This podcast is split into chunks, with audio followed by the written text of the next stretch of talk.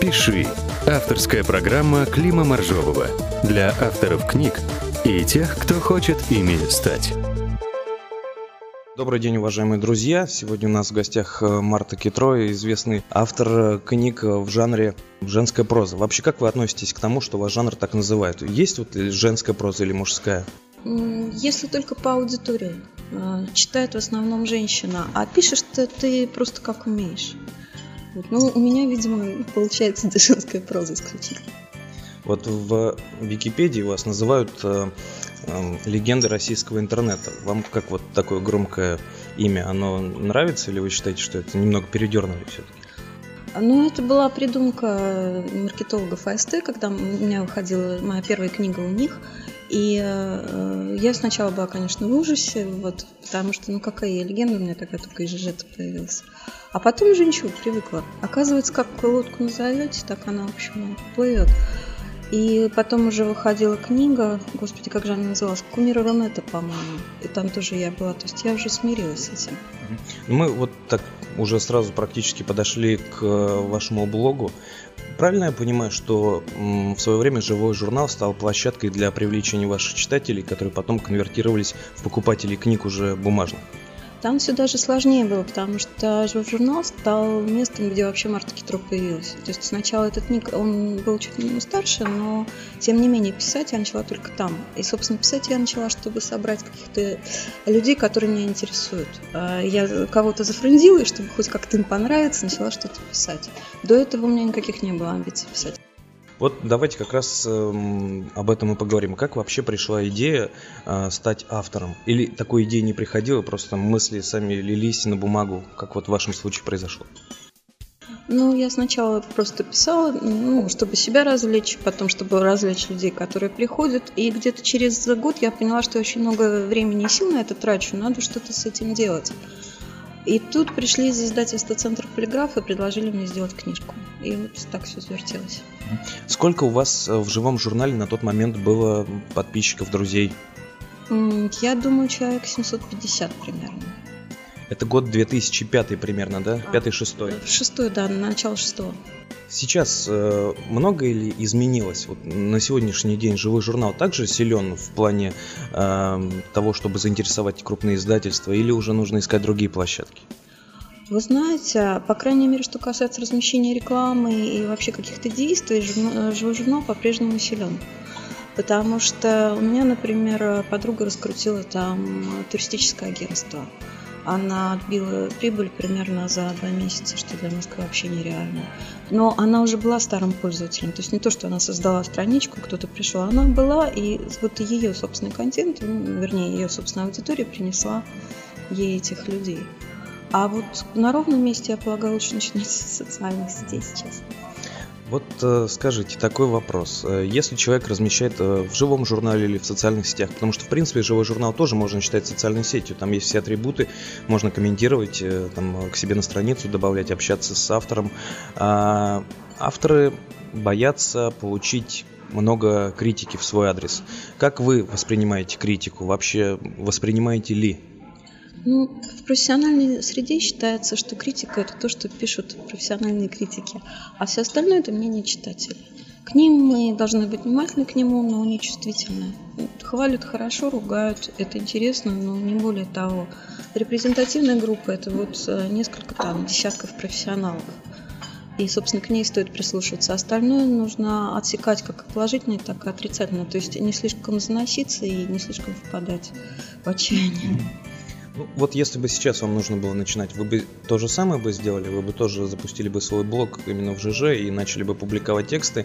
Или как-то бы оптимизировали эту схему? Ну, дело в том, что ЖЖ – это самая комфортная площадка для хранения больших текстов. А что касается Facebook, с которым я хорошо знакома, это чудовищно, потому что там все уходит куда-то, и свой текст я не могу найти. Ну, разве что я его повешу там в заметки, но, в общем, это очень тяжело. А ЖЖ, он крайне удобный для хранения. Единственное, что я бы начинала параллельную рекламу в социальных сетях сразу же. То есть кросс-платформенное продвижение, как сейчас говорят, да? А в каких социальных сетях вы еще есть, кроме журнала и Facebook? Вконтакте. А, ну и в Инстаграме у меня аккаунт. Но я к нему как-то серьезно не отношусь. Программа «Пиши». Аудитория в социальных сетях, вот ваши друзья, подписчики, почитатели вашего творчества, они разнятся в зависимости от площадки? Или это в целом, можно сказать, что одни и те же люди, одна и та же группа людей? Нет, это достаточно разная аудитория, потому что вот то, что у нас э, ВКонтакте, например, а у них практически же нет. Они меня знают по каким-то цитатам, ну, может быть, по книжкам, то есть это для меня совершенно новые люди. А ЖЖшники, да, в Facebook мигрировали достаточно серьезно. И э, в Инстаграм тоже люди из Фейсбука попадают в основном. Ну, там система оповещений есть. Ну, соответственно, да, Инстаграм, он же принадлежит Фейсбуку. В свое время за миллиард долларов купили. Я думаю, не пожалели они. Вопрос э, в следующем. Если автор сейчас написал книгу, да, он начинает делать свои первые шаги. А, на чем ему стоит сосредоточиться? На продвижении конкретной вот этой книги или сразу, может быть, стоит вложиться в ее издание за свой счет?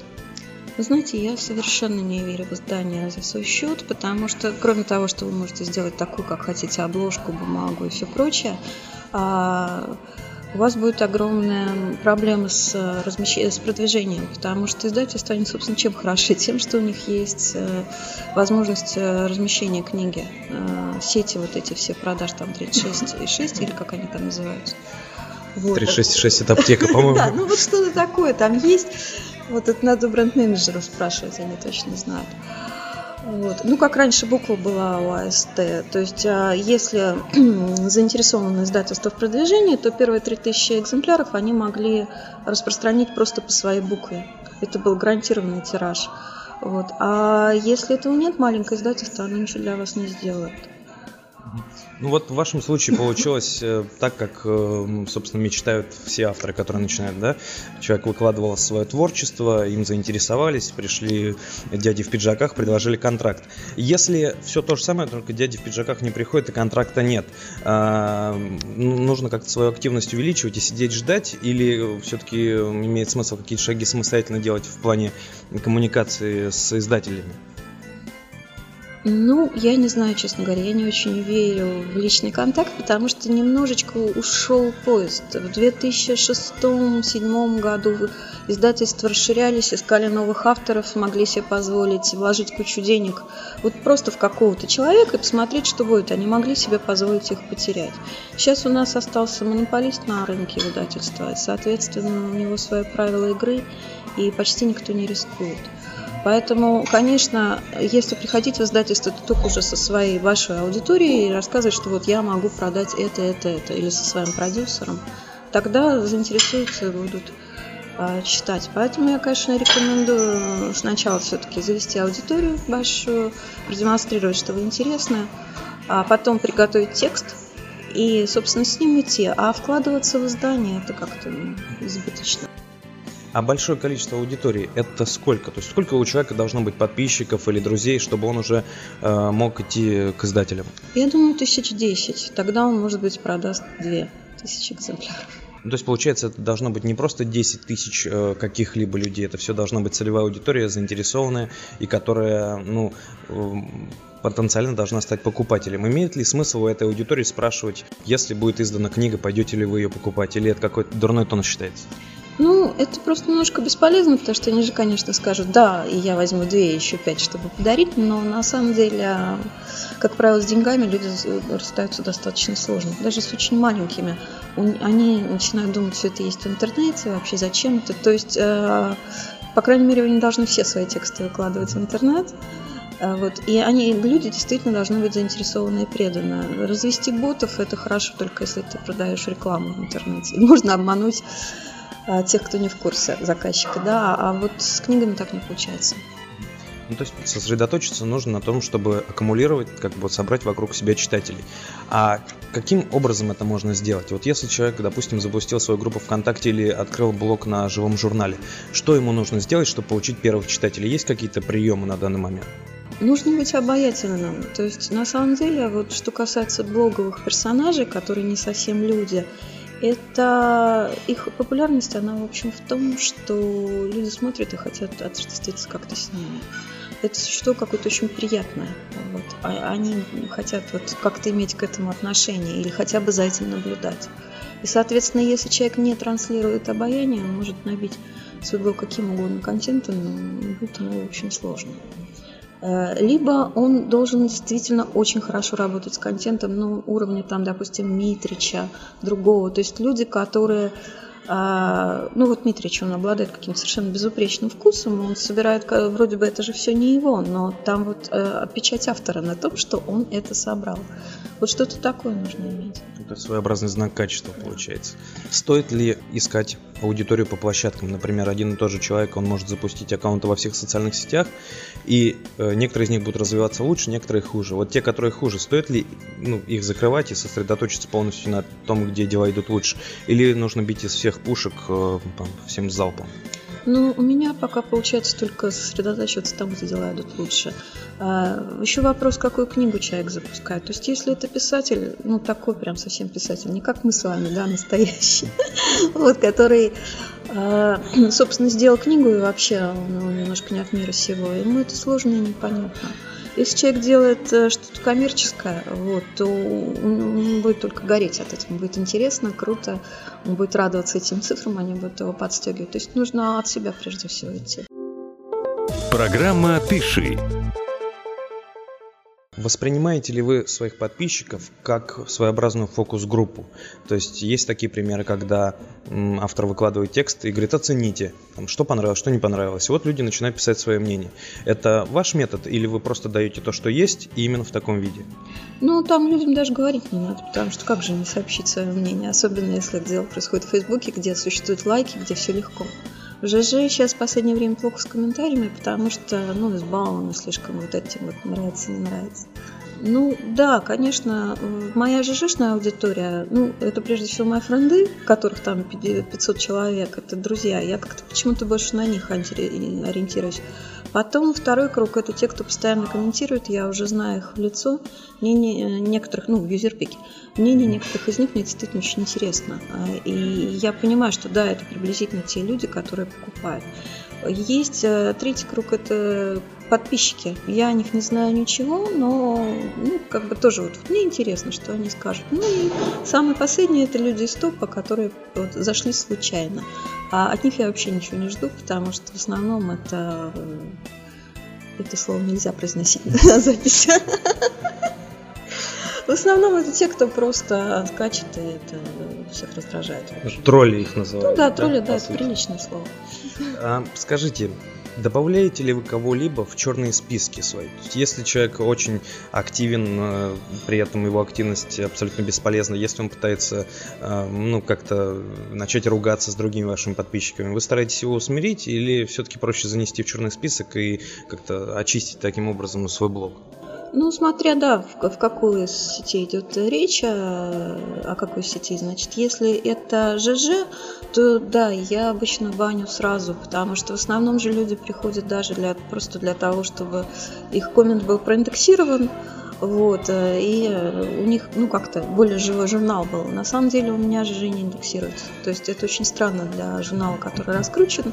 Вот, но он у меня никогда не индексировался, не появлялся в поисковиках. Вот, и тем не менее, с ним все в порядке. Вот. И, соответственно, ко мне приходит мало троллей именно по, там, по слову Украина, что называется. Вот. И я их баню, во-первых, для спокойствия читателей остальных, а во-вторых, просто для создания атмосферы. Потому что блог, атмосфера блога это же не только текст, это комментарии. Комментарий у меня, у другого, у Тёмы, это ну, три разные истории. И я, в общем, слежу, чтобы там было комфортно. Ваш пример наверняка вдохновляет э, многих начинающих авторов.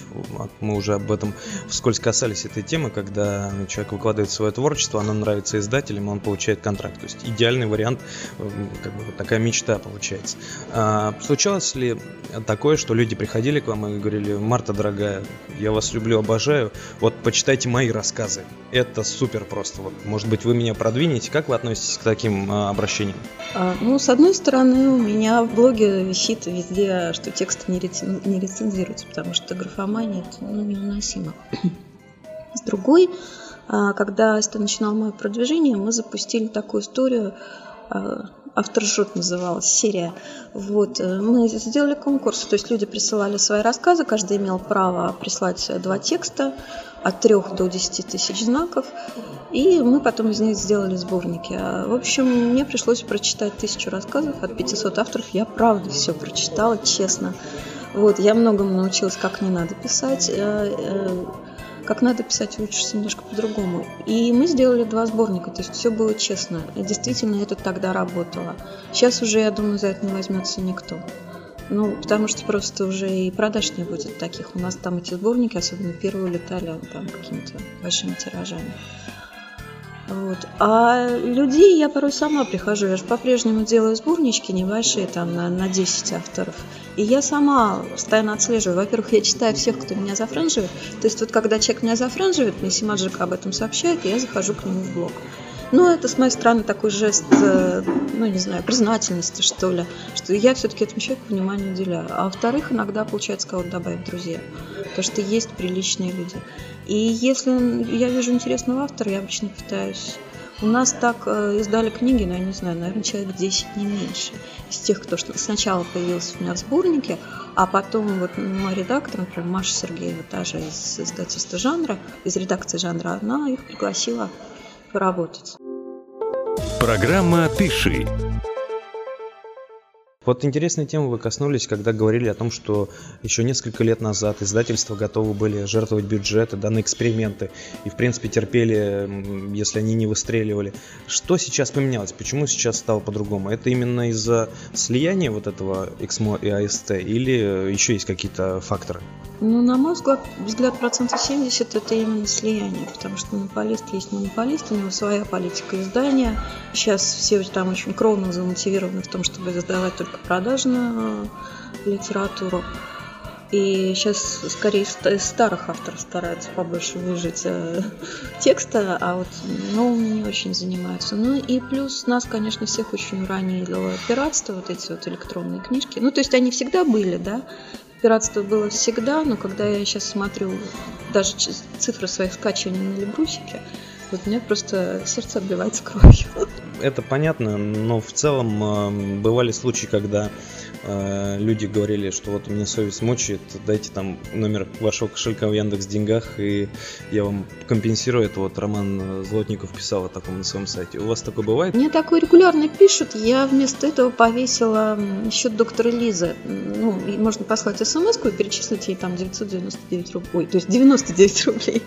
Вот. Потому что, ну, нет смысла просто с них что-то собирать. Это слишком мало для графа Деляфер. А вот для благотворительности в самый раз. Такой вопрос. Когда к вам пришли из издательства, это был Центр Полиграф. Сейчас вы в редакции жанры издательства АСТ, да, то есть по, по сути того же монополиста, о котором мы только что говорили. Когда произошел этот переход? И что на это повлияло? Ну вот, собственно, вышла первая книга, а Маша Сергеева, она вообще великий человек в издательском бизнесе, она, на мой взгляд, такой серый кардинал. То есть понятно, что есть какие-то все ключевые фигуры, хозяева издательства это мужчины, и есть вот такие редакторы, которые, ну вроде бы их даже лицо особо никто не знает, но вот э, очень много решений таких судьбоносных приняла именно она. И она читала вот тогда все, она все искала, она нашла эти письма моих друзей, и пригласила и меня, и Катечкину, и Анну Ревелот. Ну, в общем, тех самых интересных людей, которые там вышли. Вот. А издательство «Центр полиграф» у них не было своей сети продаж. Ну, то есть там, я не помню, тираж был тысяч семь, по-моему, экземпляров. Ну, как-то разошелся там за, за три года, за пять лет. Но понятно было, что это духовный номер. То есть это был хороший вариант для старта, но в дальнейшем нужно было еще что-то. А скажите, какая сейчас у вас маркетинговая активность, помимо того, что делает издательство? Вот вы по-прежнему ведете свой блог, он регулярно обновляется. Что еще вы делаете? Я только хотела вернуться вот к этому. Вы сказали слово старт, я вспомнила, что самое главное, для старта годится все что угодно, ну все, что не за свой счет. То есть любая вот первая книжка, которая у вас есть, вы ее хотя бы потом можете показывать издателю, еще кому-то. И поэтому условия контракта может быть, могут быть вообще любые. Мне рассказывали про самые позорные, я всегда говорил, главное, что они есть, главное, что вы это не сделали хотя бы сами. Вот. Что касается маркетинга, то ну, есть АСТ, есть бренд-менеджер, да, им как-то вообще виднее, чем там заниматься. А у меня только социальные сети. Ну и когда кто-то вот пишет, предлагает выступить, я обычно соглашаюсь. Как часто вы проводите вот встречи с читателями, там чтение, возможно, еще какие-то в каких-то форматах эти мероприятия проходят? Ну, у меня был период, когда я пару лет не писала, что-то у меня был такой затык творческий. И, соответственно, вот книжка выходит, допустим, там одна в год, и э, тогда там одна встреча. А сейчас вот я зашевелилась, и у меня, допустим, почти каждый месяц они случаются. Угу. Уже подходит наш подкаст потихоньку к завершению. Э, расставим точки насчет продвижения. Вот вы сказали, что лучше любой контракт, чем никакого. Имеется в виду тот, который за счет все-таки издательства, да, то есть по-прежнему нужно всеми силами пытаться попасть на любое издательство вначале, предлагать им свои как бы услуги в качестве автора, чем э, проплачивать за свой счет. Так выходит. Ну да, это мое личное убеждение, что деньги в проект надо надо складывать по минимуму сначала, да, но как только Потом, ну не знаю, вот, например, скажем, свой первый ноутбук я купила на гонорар от своей первой книги. То есть до этого я писала на стационарном компьютере, да. Но это у меня такая немножко крестьянская позиция. То есть сначала урожай посадить, потом продать и на эти деньги расширяться. А в принципе бизнес, мне кажется, он требует более широкого подхода. То есть как кто-то может себе позволить и сразу вложить деньги. Но я не знаю, как эти механизмы работают. Я знаю только, как все это сделать на нуле. Какие бы вы могли рекомендации дать тем, кто обращается со своей рукописью в издательство? То есть это нужно письмо писать или звонить ему, или как-то какие-то кодовые слова сообщать. Вот есть ли что-то, какие-то советы в этом плане? Я верю в связи, я верю в каких-то конкретных знакомых, которые уже напечатались и могут показать вашу рукопись своему редактору. А, существует самотек, говорят, что его читают. Но я, честно говоря, не знаю книг, которые были так изданы. Только через, через знакомых. И вообще очень желательно, чтобы находили вас. То есть э, станьте заметным. Э, ну, правда, люди, любое предложение внутри себя немножко принимают штыки. То есть, когда ты к ним подходишь, ты выглядишь как уличный попрошайка всегда. Если они что-то увидели и подошли, это уже совсем другая история, совсем другой подход и другие суммы. Программа «Пиши» Расскажите о своей книге, которая сейчас готовится к выпуску. Что это будет?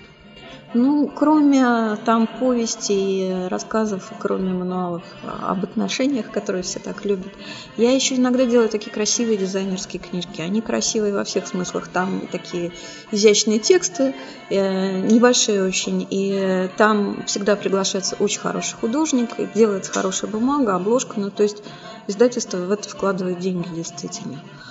А в данный момент вот э, у нас были такие письма Луне, горький шоколад, знаки любви и окончания. Ну, то есть девочки, когда услышат, они сразу поймут, о чем я.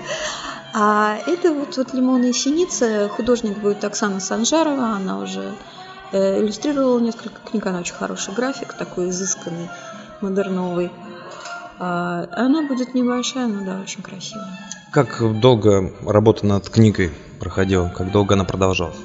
А, ну, эти маленькие тексты, которые не повести, да, они пишутся годами. То есть ты сидишь потихонечку, пишешь какие-то истории, а потом собираешь их вместе, выкидываешь третий, у тебя получается такая выжимка. А обычная книга, обычно я пишу зимой. То есть я летом гуляю, а зимой, когда гулять нельзя, я сижу и месяца 3-4 пишу книгу. Ну вот сейчас как раз она выйдет. А, соответственно, уже есть какие-то планы на будущее, что будет после этой книги, или пока планируете отпуск? Да я все хочу написать роман, который у меня уже 4 года начато отложен. А роман путешествия, причем какой-то ужасно фантастический. Ну, в общем, все сложно.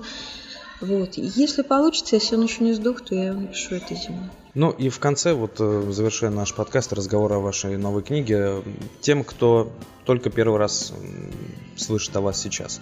Вот новые люди, которые, допустим, через Литорку узнали, что вот есть такой прекрасный писатель. О чем эта книга? Для кого она? Ну, это, в общем, для женщин. Вот тут вот с чистой совестью могу сказать, если мануалы могут читать мальчики и прозу могут читать мальчики, то это только девочкам. А, она, ну, скажем так, о том, что любовь, она вообще выглядит совсем не так, как каждый человек ожидает. У каждого человека есть к любви определенные а, требования, ожидания. Он их ее представляет себе заранее, э, и когда она появляется, он очень часто ее не узнает. То есть она абсолютно не совпадает, она ему иногда не нравится. Вот. И Э, то же самое касается счастья. Счастье, оно сосредоточено не только в, э, ну, опять же, не только в любви, но оно вообще, вся ткань жизни им прошита, как серебряной нитью. Но человек иногда просто не пренебрегает столь тонкой жилой, вот, и чувствует себя несчастной там, где на самом деле очень много бонусов. Ну что ж, спасибо вам за прекрасную беседу. Очень много нового интересного, я думаю, наши слушатели для себя э, узнали. Спасибо вам, успехов. И это была Марта Китров в подкасте «Пиши». До свидания. Спасибо, до свидания. «Пиши» – авторская программа Клима Моржового для авторов книг и тех, кто хочет ими стать.